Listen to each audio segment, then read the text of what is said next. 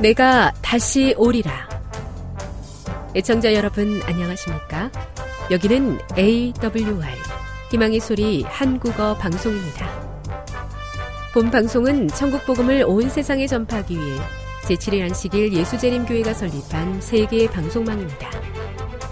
AWR 희망의 소리는 유럽, 라틴 아메리카, 아프리카, 러시아, 아시아의 방송망을 통해 전 세계에 복음을 전파하고 있습니다. 괌에 위치한 AWR 아시아 희망의 소리 방송국은 한국어 방송을 매일 4시간씩 방송하고 있습니다. 한국 표준시로 밤 9시에 9875kHz 31m 밴드로 정규 방송을 하고 있으며 밤 10시에 9740kHz 31m 밴드로 밤 11시 30분에 9905kHz 31m 밴드로 다음날 오전 6시에 5965kHz 49m 밴드로 재방송을 하고 있습니다. 타지키스탄에서 송출하는 우리 방송은 매일 1시간씩 방송하고 있습니다. 한국 표준시로 밤 9시에 15,530kHz 19m 밴드로 방송하고 있습니다. 애청자 여러분의 많은 청취 바랍니다. 희망의 소리 방송은 인터넷과 스마트폰을 통해서도 언제나 청취하실 수 있습니다. 들으실 수 있는 인터넷 주소는 awr.or.kr 또는 awr.org입니다. 스마트폰으로는 희망의 소리 어플을 다운받으시면 됩니다. 이 시간 희망의 소리 한국어 방송과 함께 보람있고 유익한 시간 되시기 바랍니다. 내가 다시 오리라. 여기는 AWR 희망의 소리 한국어 방송입니다.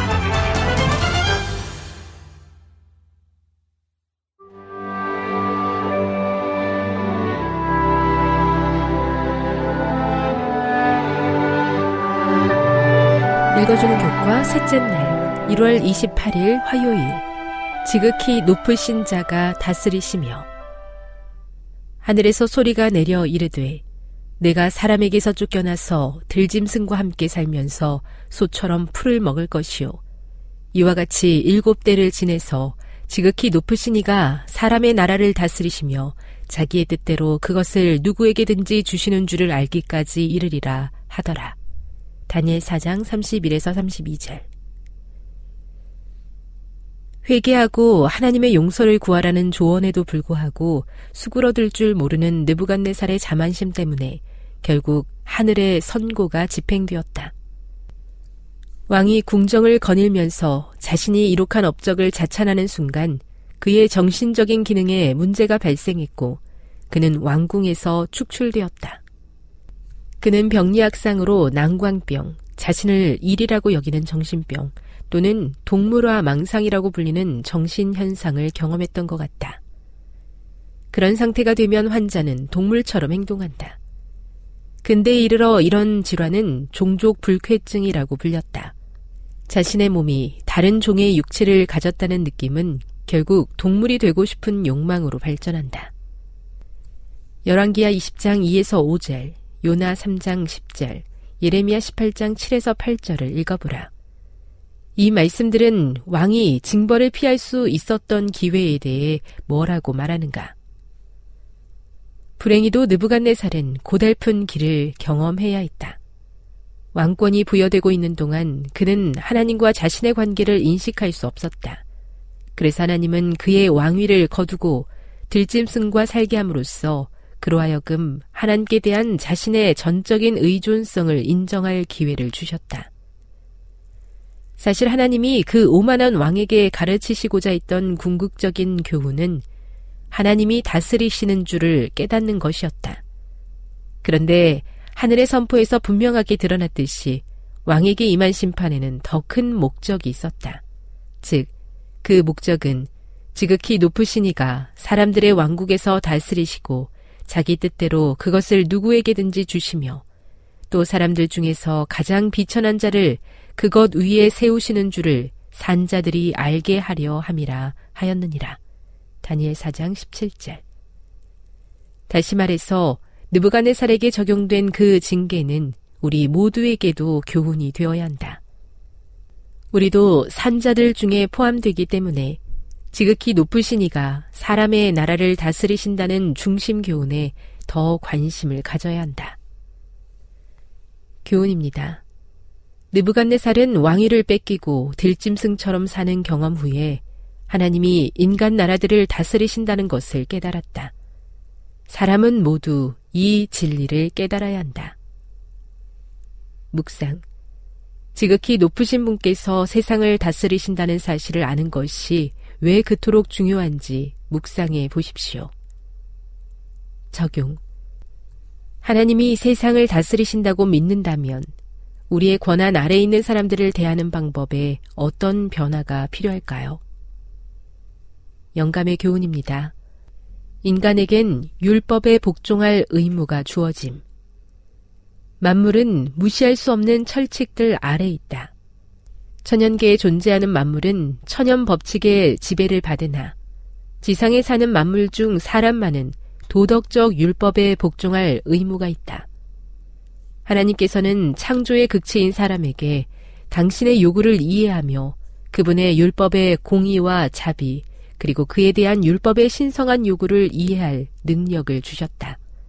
부조와 선지자 52 아버지, 저는 하나님을 인정하지 않고 동물만도 못한 어리석은 인생을 살고 싶지 않습니다. 회개해야 할 때 회개하고 찬양해야 할 때 찬양할 줄 아는 사람이 되도록 늘 성령으로 깨우치고 인도해 주시옵소서.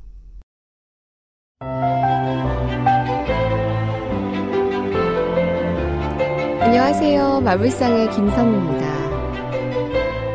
견과류 여러분도 좋아하시나요? 견과류는 최근 들어서 소비자의 인식이 완전히 달라진 식품 중에 하나입니다. 동서양을 막론하고 한 20여 년 전만 해도요, 이 건가루에 대한 평가가 부정적이었다고 해요.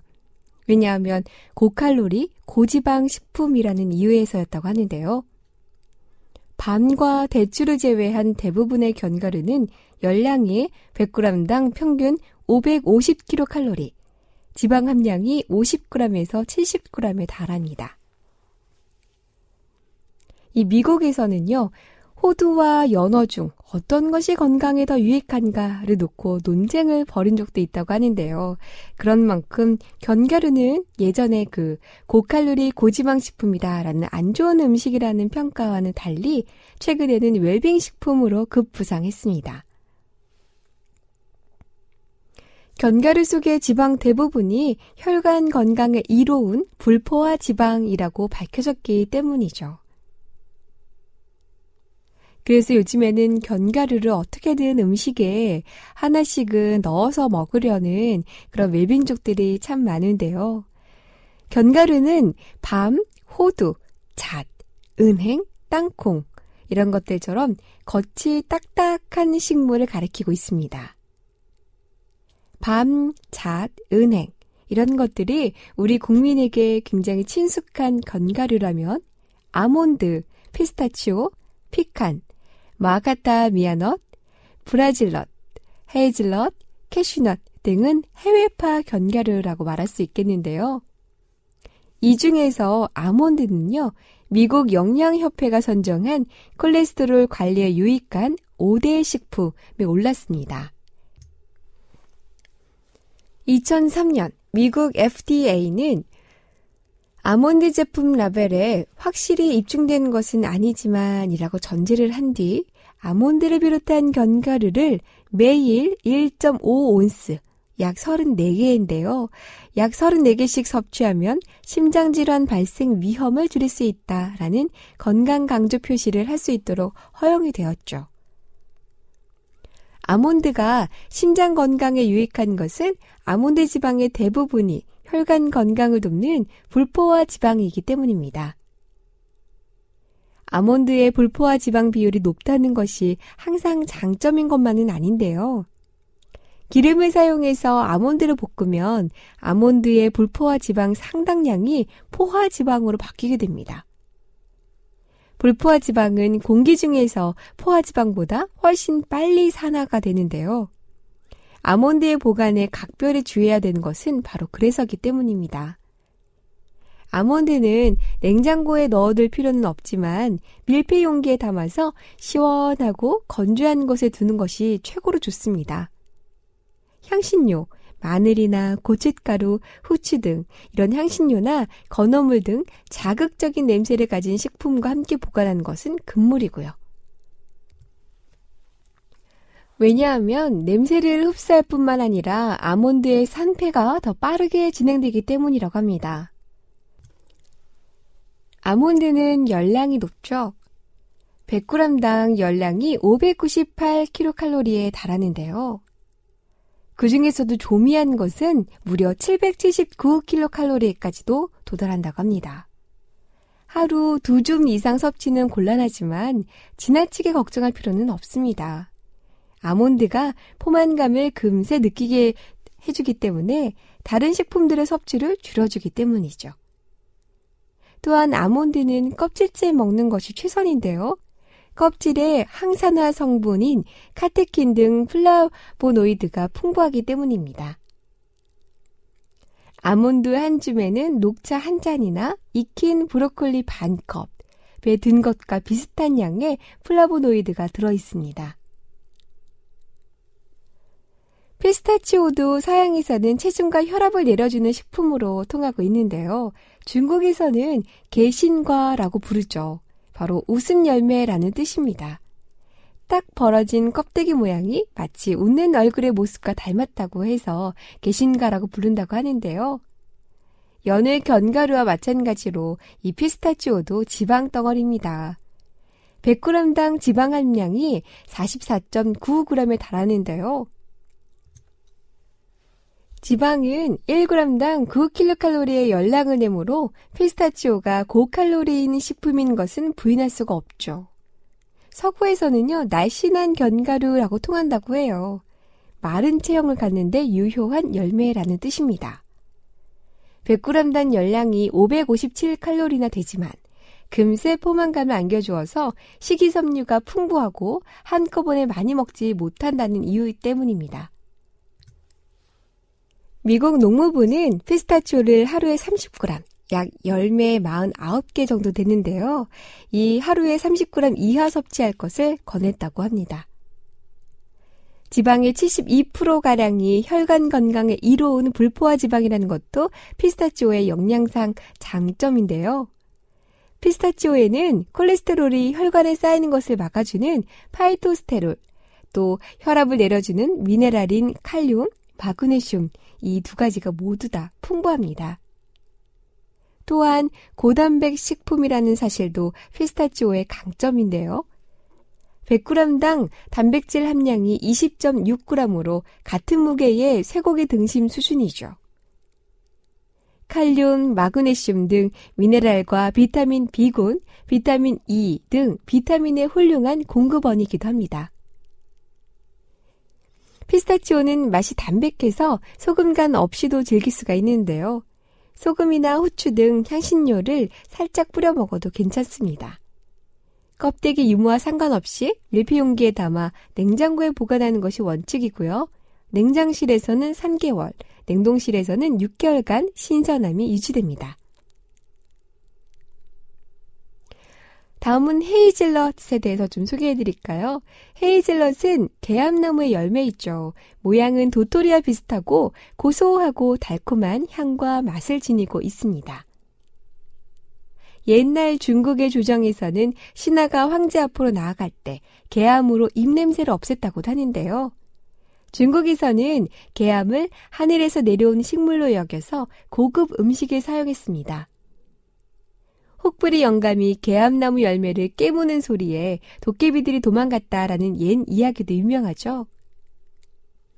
초콜릿을 먹다 보면 초콜릿 속에 아몬드도 들어있지만 모양이 둥글고 고소한 맛이 나는 열매가 씹히는데요. 이것이 바로 헤이즐넛입니다.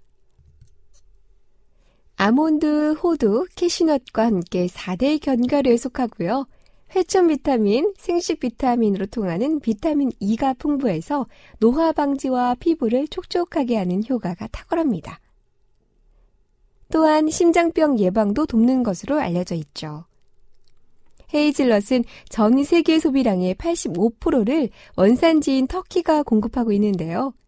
껍데기를 벗긴 헤이즐넛은 바로 먹지 않으면 상하기가 쉽습니다. 냉장고에 두면 4개월 정도 보관이 가능하고요.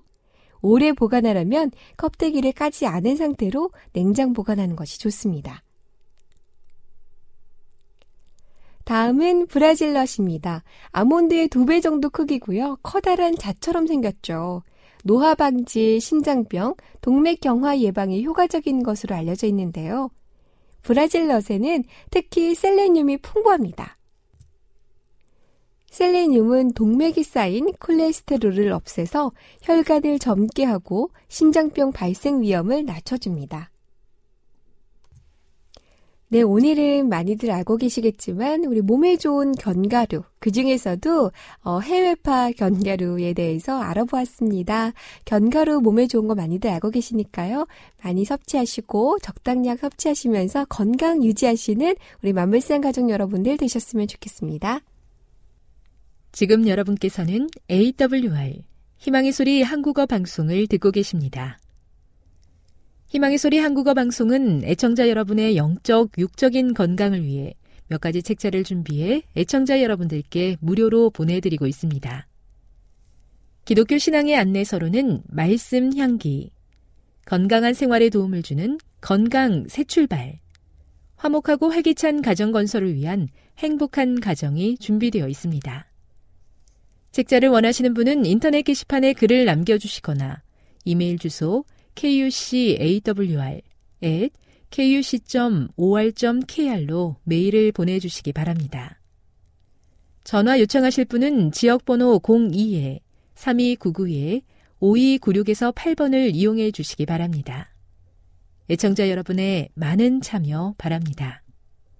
남은 시간도 즐겁고 유익한 시간 되시기 바랍니다.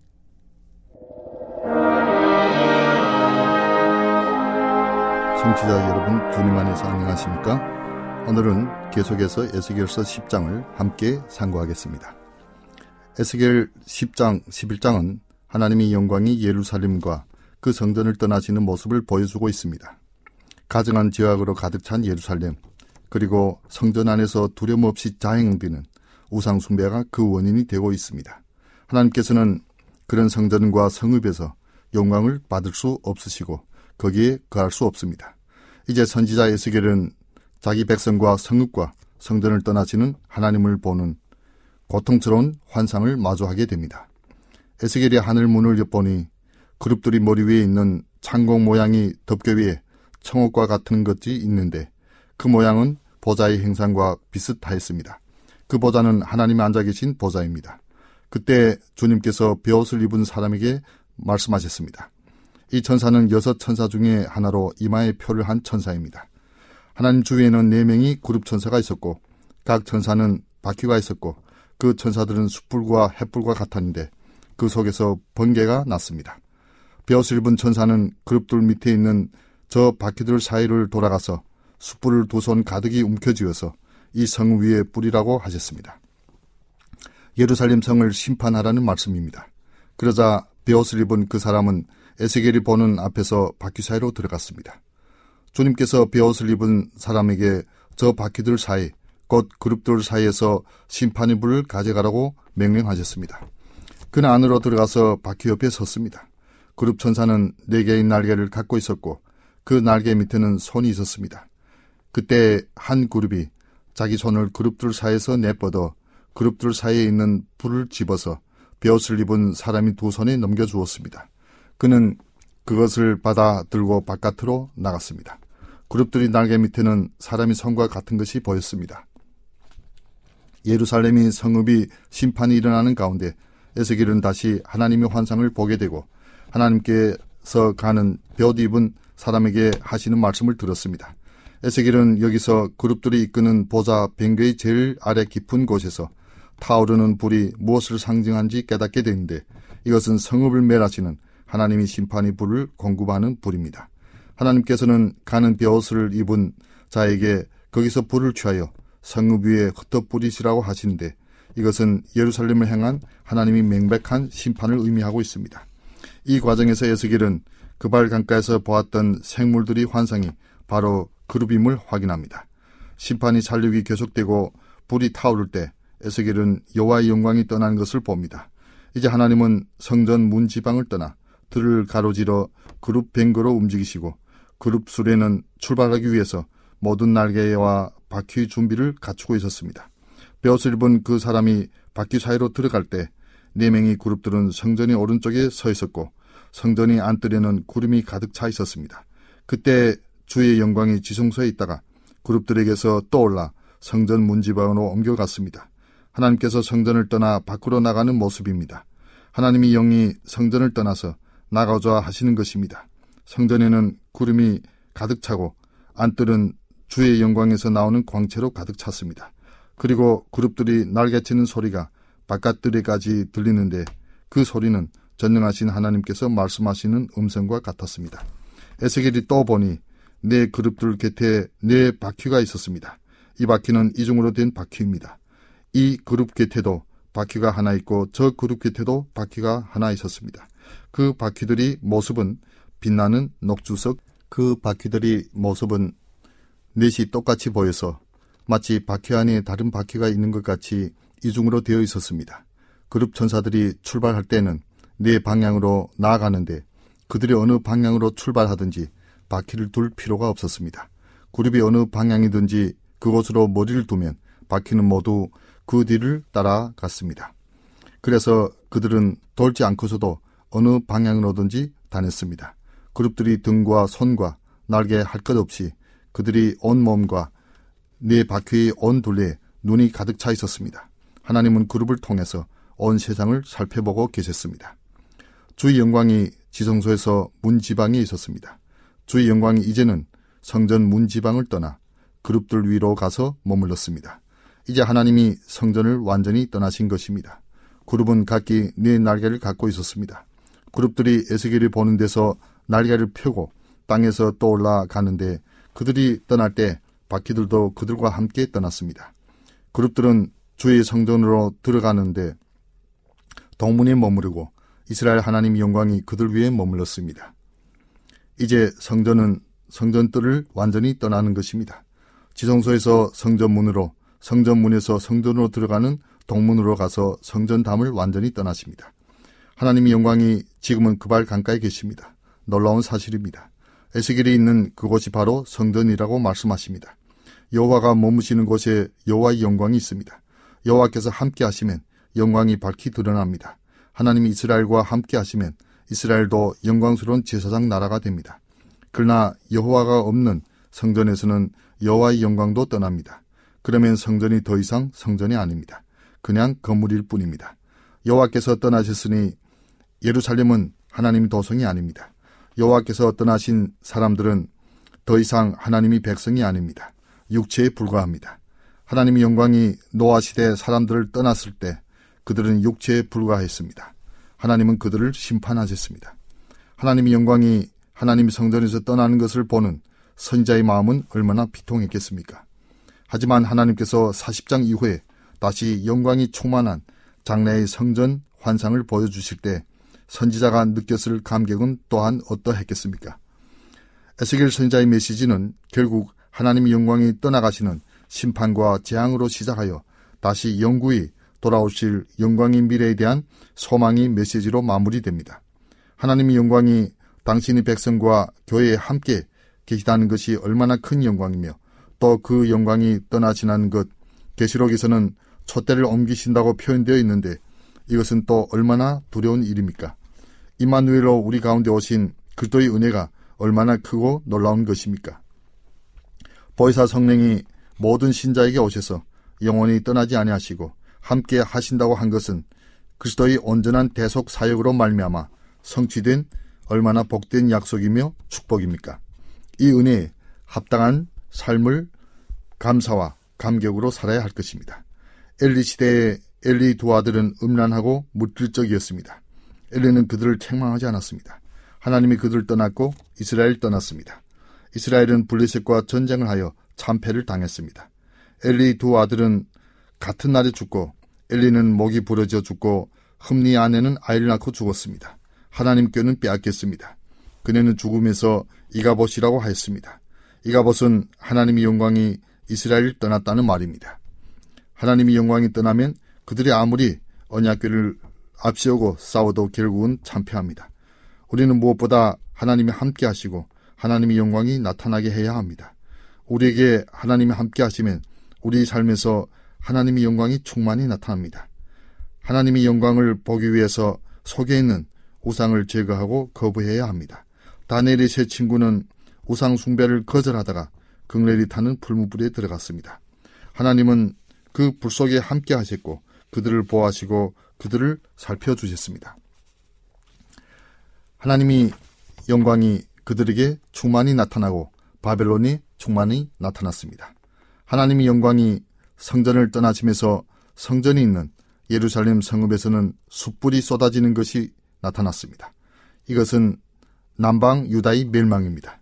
이러한 불로 임하는 심판이 성경 전체에서 어떻게 나타나는지 보고자 합니다. 최초로 불로 차단을 시키는 것이 에덴 동산입니다. 선악과를 따먹은 아담과 하와가 생명나무로 일을 차단하기 위하여 그룹들로 하여금 두루도는 불칼로 지키게 합니다. 여기서 최초로 그룹이 나타납니다. 그리고 그룹과 두루도는 불이 칼처럼 막아서 있으니 아무도 생명으로 접근할 수가 없다는 말입니다. 이런 세상에서 하나님 심판이 어떻게 나타나는지 제일 먼저는 물로 심판하셨습니다. 그 후에 불로 심판하는 모습이 소돔과 고모라의 모습입니다. 창세기 18장 20절 21절이 읽습니다. 여호와께서 또 이르시되 소돔과 고모라에 대한 부르짖음이 크고 그 죄악이 심히 무거우니 내가 이제 내려가서 그 모든 행한 것과 그것이 과연 내게 들린 부르짖음과 같은지 그렇지 않은지 내가 보고 알려 하노라. 여호와의 이 말씀을 들은 아브라함이 소돔과 고무라 성을 위하여 간구합니다. 의인과 함께 멸망하면 하나님이 공의가 아니라고 하면서 50명에서 10명까지 줄여갑니다. 그러나 소돔과 고무라의 성은 의인 10명이 없었습니다.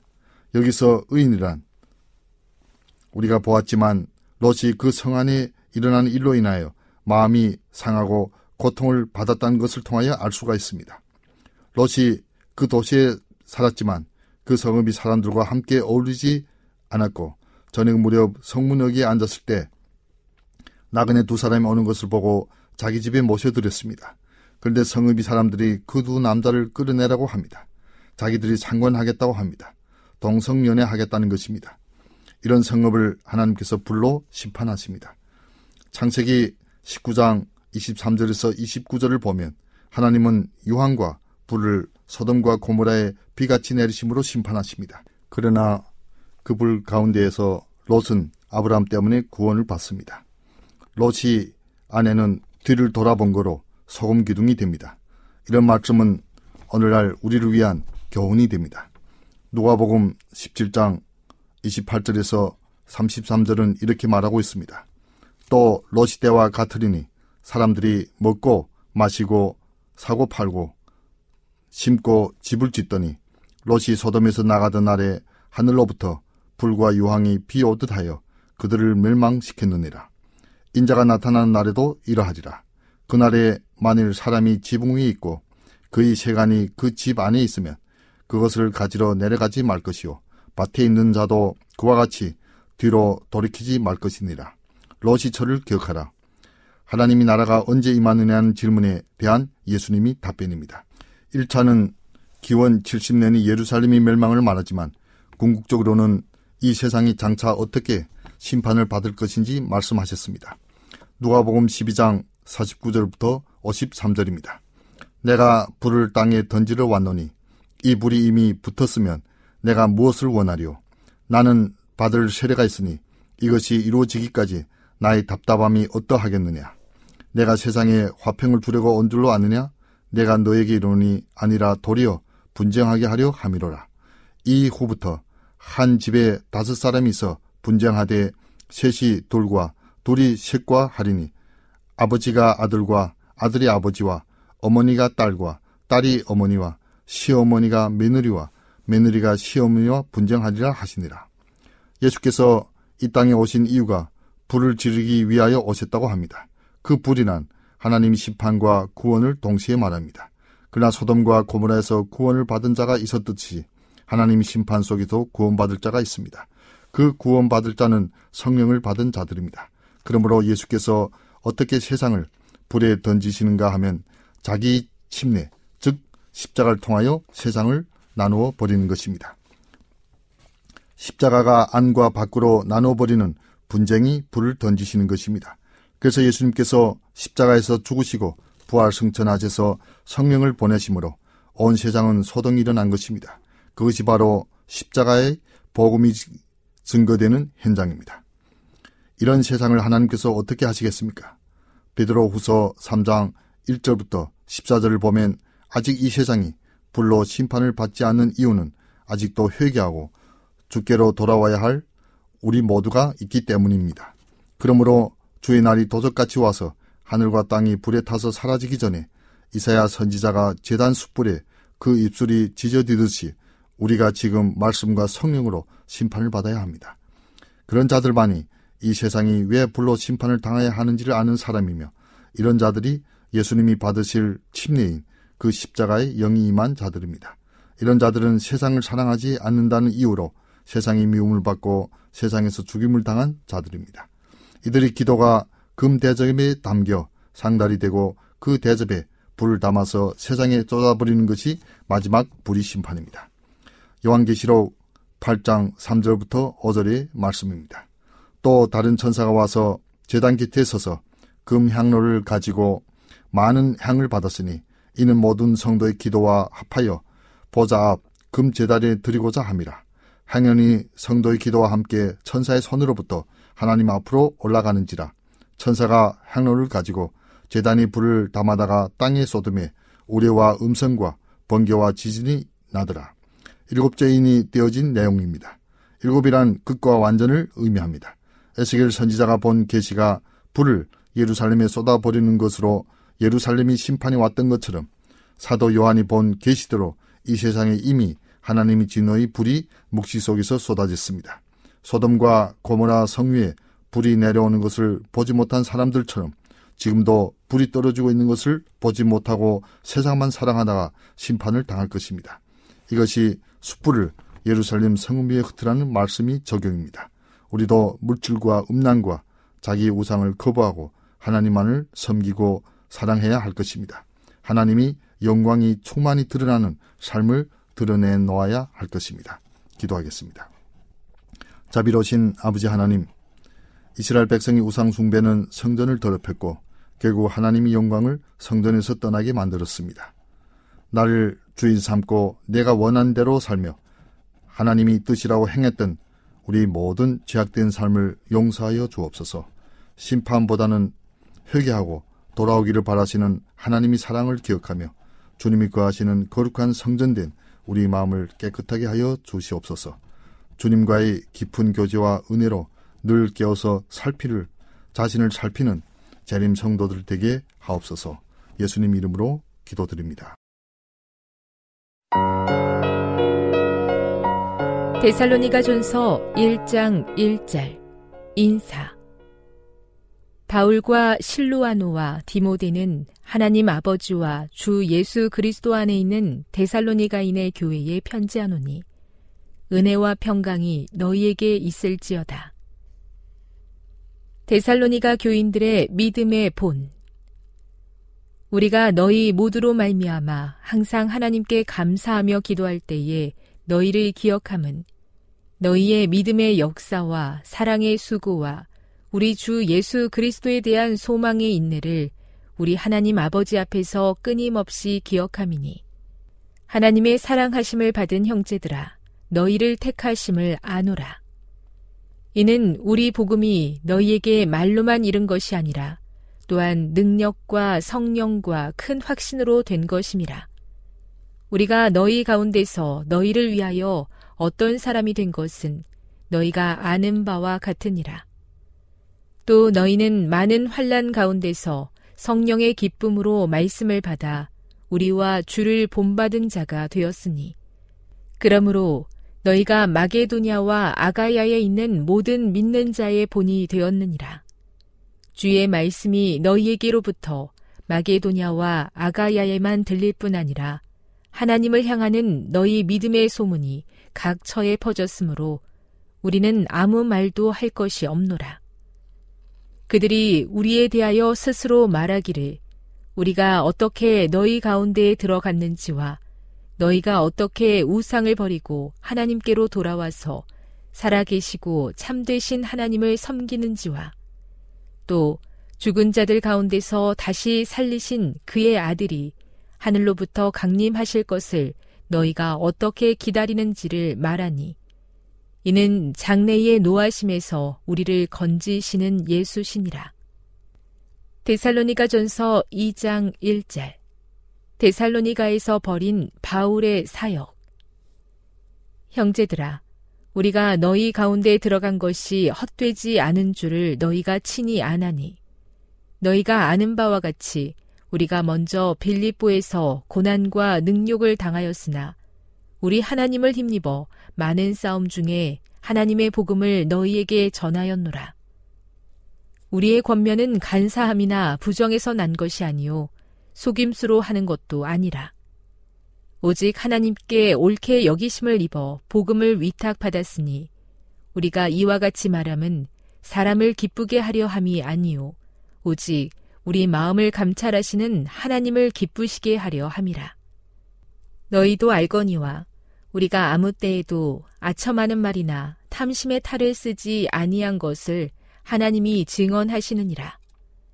또한 우리는 너희에게서든지 다른 이에게서든지 사람에게서는 영광을 구하지 아니하였노라. 우리는 그리스도의 사도로서 마땅히 권위를 주장할 수 있으나 도리어 너희 가운데서 유순한 자가 되어 유모가 자기 자녀를 기름과 같이 하였으니 우리가 이같이 너희를 사모하여 하나님의 복음뿐 아니라 우리의 목숨까지도 너희에게 주기를 기뻐함은 너희가 우리의 사랑하는 자 됨이라. 형제들아, 우리의 수고와 애쓴 것을 너희가 기억하리니 너희 아무에게도 폐를 끼치지 아니하려고 밤낮으로 일하면서 너희에게 하나님의 복음을 전하였노라. 우리가 너희 믿는 자들을 향하여 어떻게 거룩하고 옳고 흠없이 행하였는지에 대하여 너희가 증인이요 하나님도 그러하시도다. 너희도 아는 바와 같이 우리가 너희 각 사람에게 아버지가 자기 자녀에게 하듯 권면하고 위로하고 경계하노니 이는 너희를 부르사 자기 나라와 영광에 이르게 하시는 하나님께 합당히 행하게 하려 함이라. 이러므로 우리가 하나님께 끊임없이 감사함은 너희가 우리에게 들은 바 하나님의 말씀을 받을 때에 사람의 말로 받지 아니하고 하나님의 말씀으로 받음이니 진실로 그러하도다. 이 말씀이 또한 너희 믿는 자 가운데에서 역사하느니라. 형제들아, 너희가 그리스도 예수 안에서 유대에 있는 하나님의 교회들을 본받은 자 되었으니 그들이 유대인들에게 고난을 받은과 같이 너희도 너희 동족에게서 동일한 고난을 받았느니라. 유대인은 주 예수와 선지자들을 죽이고 우리를 쫓아내고 하나님을 기쁘시게 하지 아니하고 모든 사람에게 대적이 되어 우리가 이방인에게 말하여 구원받게 함을 그들이 금하여 자기 죄를 항상 채움에 노하심이 끝까지 그들에게 임하였느니라. 바울이 데살로니가에 다시 가기를 원하다. 형제들아, 우리가 잠시 너희를 떠난 것은 얼굴이요, 마음은 아니니, 너희 얼굴 보기를 열정으로 더욱 힘썼노라. 그러므로 나 바울은 한 번, 두 번 너희에게 가고자 하였으나, 사탄이 우리를 막았도다. 우리의 소망이나 기쁨이나 자랑의 면류관이 무엇이냐? 그가 강림하실 때 우리 주 예수 앞에 너희가 아니냐. 너희는 우리의 영광이요 기쁨이니라. 데살로니가 전서 3장 1절. 이러므로 우리가 참다 못하여 우리만 아덴에 머물기를 좋게 생각하고 우리 형제 곧 그리스도의 복음을 전하는 하나님의 일꾼인 디모데를 보내노니 이는 너희를 굳건하게 하고 너희 믿음에 대하여 위로함으로 아무도 이 여러 환란 중에 흔들리지 않게 하려 함이라. 우리가 이것을 위하여 세움 받은 줄을 너희가 친히 알리라. 우리가 너희와 함께 있을 때에 장차 받을 환란을 너희에게 미리 말하였는데 과연 그렇게 된 것을 너희가 아느니라. 이러므로 나도 참다 못하여 너희 믿음을 알기 위하여 그를 보내었노니 이는 혹 시험하는 자가 너희를 시험하여 우리 수고를 헛되게 할까 함이니 지금은 디모데가 너희에게로부터 와서 너희 믿음과 사랑의 기쁜 소식을 우리에게 전하고 또 너희가 항상 우리를 잘 생각하여 우리가 너희를 간절히 보고자 함과 같이 너희도 우리를 간절히 보고자 한다 하니 이러므로 형제들아 우리가 모든 궁핍과 환란 가운데서 너희 믿음으로 말미암아 너희에게 위로를 받았노라. 그러므로 너희가 주 안에 굳게 선즉 우리가 이제는 살리라. 우리가 우리 하나님 앞에서 너희로 말미암아 모든 기쁨으로 기뻐하니 너희를 위하여 능히 어떠한 감사로 하나님께 보답할까? 주야로 심히 간구함은 너희 얼굴을 보고 너희 믿음이 부족한 것을 보충하게 하려 함이라. 하나님 우리 아버지와 우리 주 예수는 우리 길을 너희에게로 갈 수 있게 하시오며 또 주께서 우리가 너희를 사랑함과 같이 너희도 피차간에 모든 사람에 대한 사랑이 더욱 많아 넘치게 하사. 너희 마음을 굳건하게 하시고 우리 주 예수께서 그의 모든 성도와 함께 강림하실 때에 하나님 우리 아버지 앞에서 거룩함에 흠이 없게 하시기를 원하노라. 데살로니가 전서 4장 1절. 하나님을 기쁘시게 하는 생활. 그러므로 형제들아 우리가 끝으로 주 예수 안에서 너희에게 구하고 권면하노니 너희가 마땅히 어떻게 행하며 하나님을 기쁘시게 할 수 있는지를 우리에게 배웠으니 곧 너희가 행하는 바라 더욱 많이 힘쓰라. 우리가 주 예수로 말미암아 너희에게 무슨 명령으로 준 것을 너희가 아느니라. 하나님의 뜻은 이것이니 너희의 거룩함이라. 곧 음란을 버리고 각각 거룩함과 존귀함으로 자기의 아내에 대할 줄을 알고 하나님을 모르는 이방인과 같이 세욕을 따르지 말고 이 일에 분수를 넘어서 형제를 해하지 말라. 이는 우리가 너희에게 미리 말하고 증언한 것과 같이 이 모든 일에 주께서 신원하여 주심이라. 하나님이 우리를 부르심은 부정하게 하심이 아니요 거룩하게 하심이니 그러므로 저버리는 자는 사람을 저버림이 아니요 너희에게 그의 성령을 주신 하나님을 저버림이니라. 형제 사랑에 관하여는 너희에게 쓸 것이 없음은 너희들 자신이 하나님의 가르치심을 받아 서로 사랑함이라. 너희가 온 마게도냐 모든 형제에 대하여 과연 이것을 행하도다. 형제들아 권하노니 더욱 그렇게 행하고 또 너희에게 명한 것 같이 조용히 자기 일을 하고 너희 손으로 일하기를 힘쓰라. 이는 외인에 대하여 단정히 행하고 또한 아무 궁핍함이 없게 하려 함이라. 주의 강림과 죽은 자들의 부활. 형제들아, 자는 자들에 관하여는 너희가 알지 못함을 우리가 원하지 아니하노니, 이는 소망 없는 다른 이와 같이 슬퍼하지 않게 하려 함이라. 우리가 예수께서 죽으셨다가 다시 살아나심을 믿을진데 이와 같이 예수 안에서 자는 자들도 하나님이 그와 함께 데리고 오시리라. 우리가 주의 말씀으로 너희에게 이것을 말하노니 주께서 강림하실 때까지 우리 살아 남아 있는 자도 자는 자보다 결코 앞서지 못하리라. 주께서 호령과 천사장의 소리와 하나님의 나팔 소리로 친히 하늘로부터 강림하시리니 그리스도 안에서 죽은 자들이 먼저 일어나고 그 후에 우리 살아남은 자들도 그들과 함께 구름 속으로 끌어올려 공중에서 주를 영접하게 하시리니 그리하여 우리가 항상 주와 함께 있으리라. 그러므로 이러한 말로 서로 위로하라. 데살로니가 전서 5장 1절 형제들아 때와 시기에 관하여는 너희에게 쓸 것이 없음은 주의 날이 밤에 도둑같이 이를 줄을 너희 자신이 자세히 알기 때문이라. 그들이 평안하다, 안전하다 할 그때에 임신한 여자에게 해산의 고통이 이름과 같이 멸망이 갑자기 그들에게 이르리니 결코 피하지 못하리라. 형제들아, 너희는 어둠에 있지 아니함에 그 날이 도둑같이 너희에게 임하지 못하리니 너희는 다 빛의 아들이요 낮의 아들이라. 우리가 밤이나 어둠에 속하지 아니하나니 그러므로 우리는 다른 이들과 같이 자지 말고 오직 깨어 정신을 차릴지라. 자는 자들은 밤에 자고 취하는 자들은 밤에 취하되 우리는 낮에 속하였으니 정신을 차리고 믿음과 사랑의 호심경을 붙이고 구원의 소망의 투구를 쓰자. 하나님이 우리를 세우심은 노하심에 이르게 하심이 아니요 오직 우리 주 예수 그리스도로 말미암아 구원을 받게 하심이라. 예수께서 우리를 위하여 죽으사 우리로 하여금 깨어 있든지 자든지 자기와 함께 살게 하려 하셨느니라. 그러므로 피차 권면하고 서로 덕을 세우기를 너희가 하는 것 같이 하라.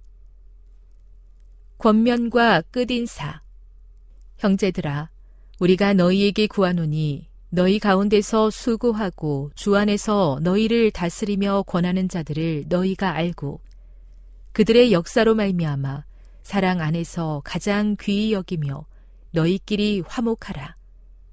또 형제들아, 너희를 권면하노니 게으른 자들을 권계하며 마음이 약한 자들을 격려하고 힘이 없는 자들을 붙들어 주며 모든 사람에게 오래 참으라.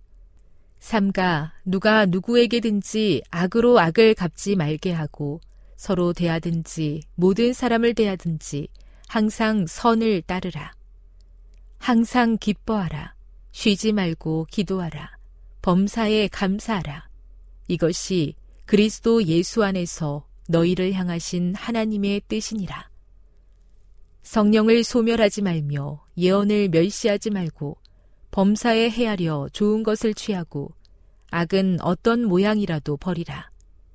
평강의 하나님이 친히 너희를 온전히 거룩하게 하시고 또 너희의 온 영과 혼과 몸이 우리 주 예수 그리스도께서 강림하실 때에 흠없게 보존되기를 원하노라.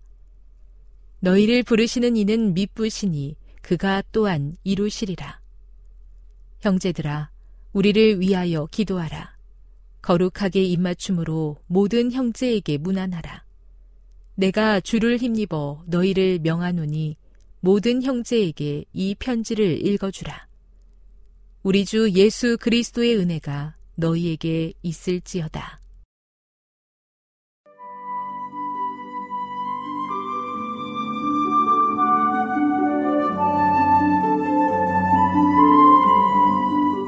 시청자 여러분 안녕하십니까? 생명의 양식 시간입니다. 누가복음 14장 16절의 말씀을 읽겠습니다.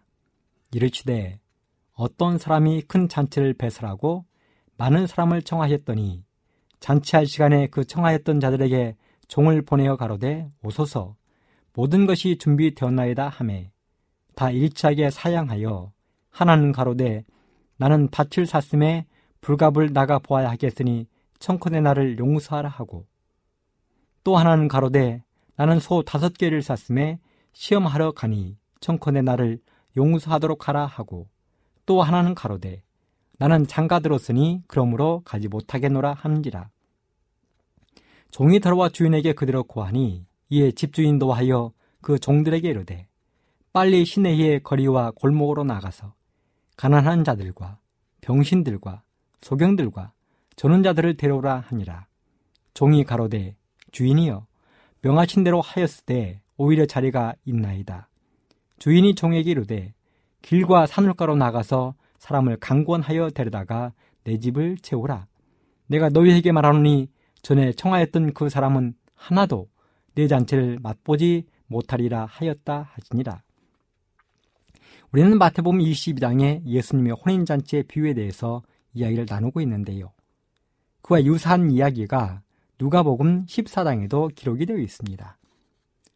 누가복음 14장에서도 어떤 사람이 큰 잔치를 베풀고 많은 사람을 초청했는데 사람들이 이런저런 핑계를 대면서 잔치 자리에 오지 않는 것입니다. 한 사람은 소 다섯 결, 즉, 열 마리를 사서 시험하러 가야 한다 하고, 한 사람은 장가를 들어서 아내와 시간을 보내야 하니 못 간다는 것입니다.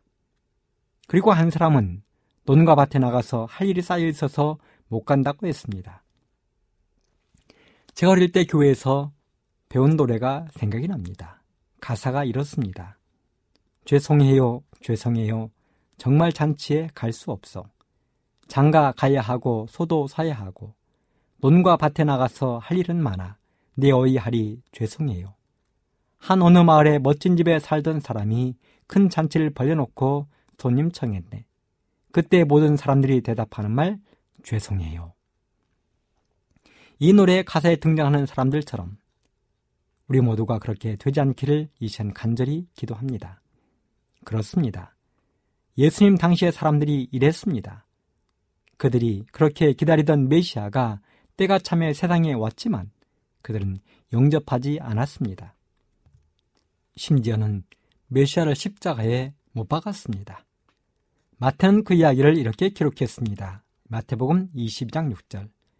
그 남은 자들은 종들을 잡아 능욕하고 죽이니 그렇습니다.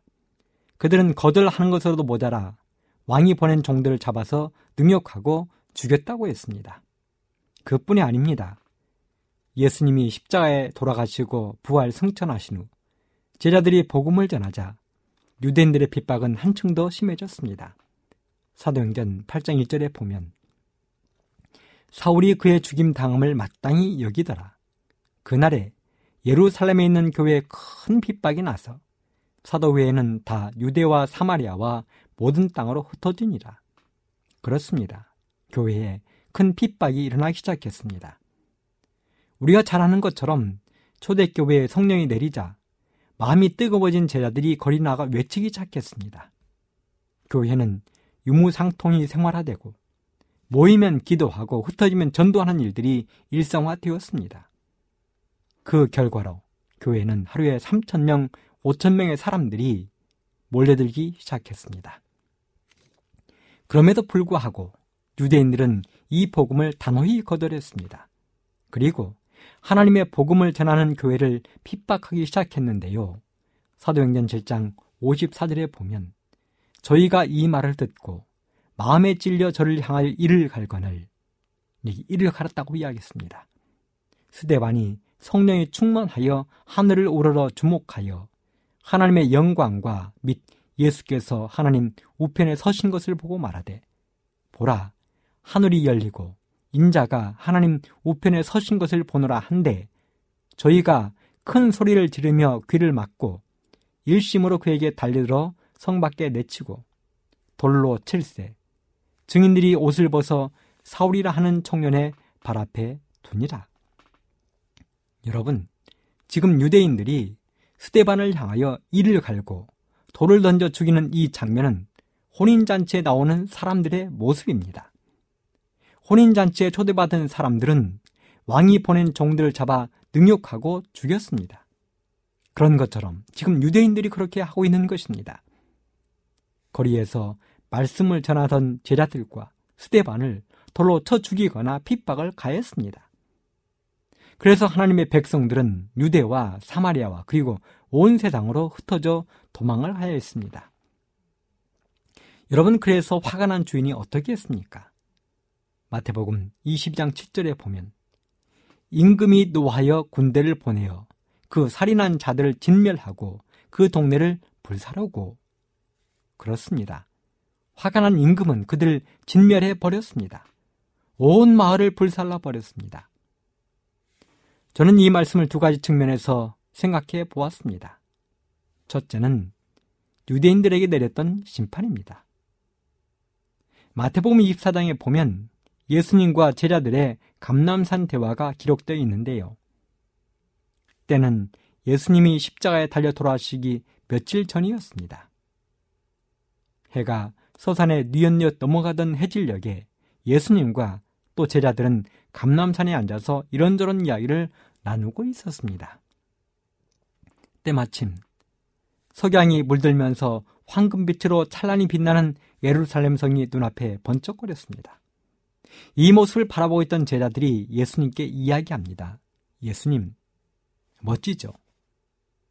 그러자 예수님이 눈물을 흘리며 말씀하셨습니다. 분위기에 맞지 않잖아요. 근데 눈물을 흘렸어요. 마태복음 24장 2절. 너희가 이 모든 것을 보지 못하느냐?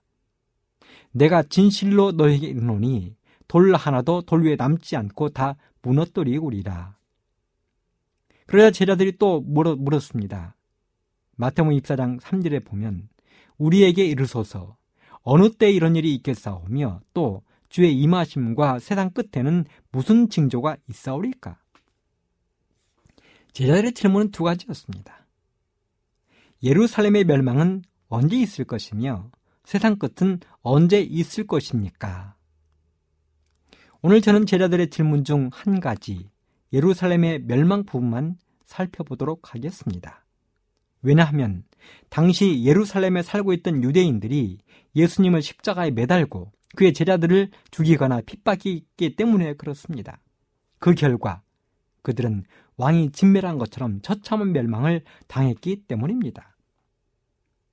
제자들의 질문에 예수님이 대답하셨습니다. 마태복음 24장 15절 20절. 그러므로 너희가 선지자 다니엘의 말한 바 멸망에 가증한 것이 거룩한 곳에 선 것을 보거든 읽는 자는 깨달을진저 그때에 유대에 있는 자들은 산으로 도망할지어다. 지붕 위에 있는 자는 집 안에 있는 물건을 가질러 내려가지 말며 밭에 있는 자는 겉옷을 가질러 뒤로 돌이키지 말지어다. 그날에는 아이벤 자들과 젖 먹이는 자들에게 화가 있으리로다. 너희의 도망하는 일이 겨울이나 안식일에 되지 않도록 기도하라. 시간이 다 되었습니다. 다음 시간에 이어서 말씀을 드리도록 하겠습니다. 감사합니다.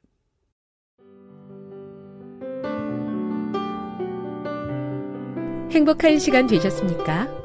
지금까지 여러분께서는 AWR 희망의 소리 한국어 방송을 청취하셨습니다. 방송을 청취하시고 문의를 원하시는 분은 우편번호 02461 대한민국 서울시 동대문구 이문로 1길 11 희망의 소리 방송부 앞으로 편지나 엽서를 보내주시거나 지역번호 02-3299-5296에서 8번으로 전화 주시기 바랍니다. 지금까지 함께 해주신 애청자 여러분들께 감사드립니다. 애청자 여러분, 다음 이 시간까지 하나님 안에서 늘 평안하십시오. 감사합니다. 내가 다시 오리라. 여기는 AWR 희망의 소리 한국어 방송입니다.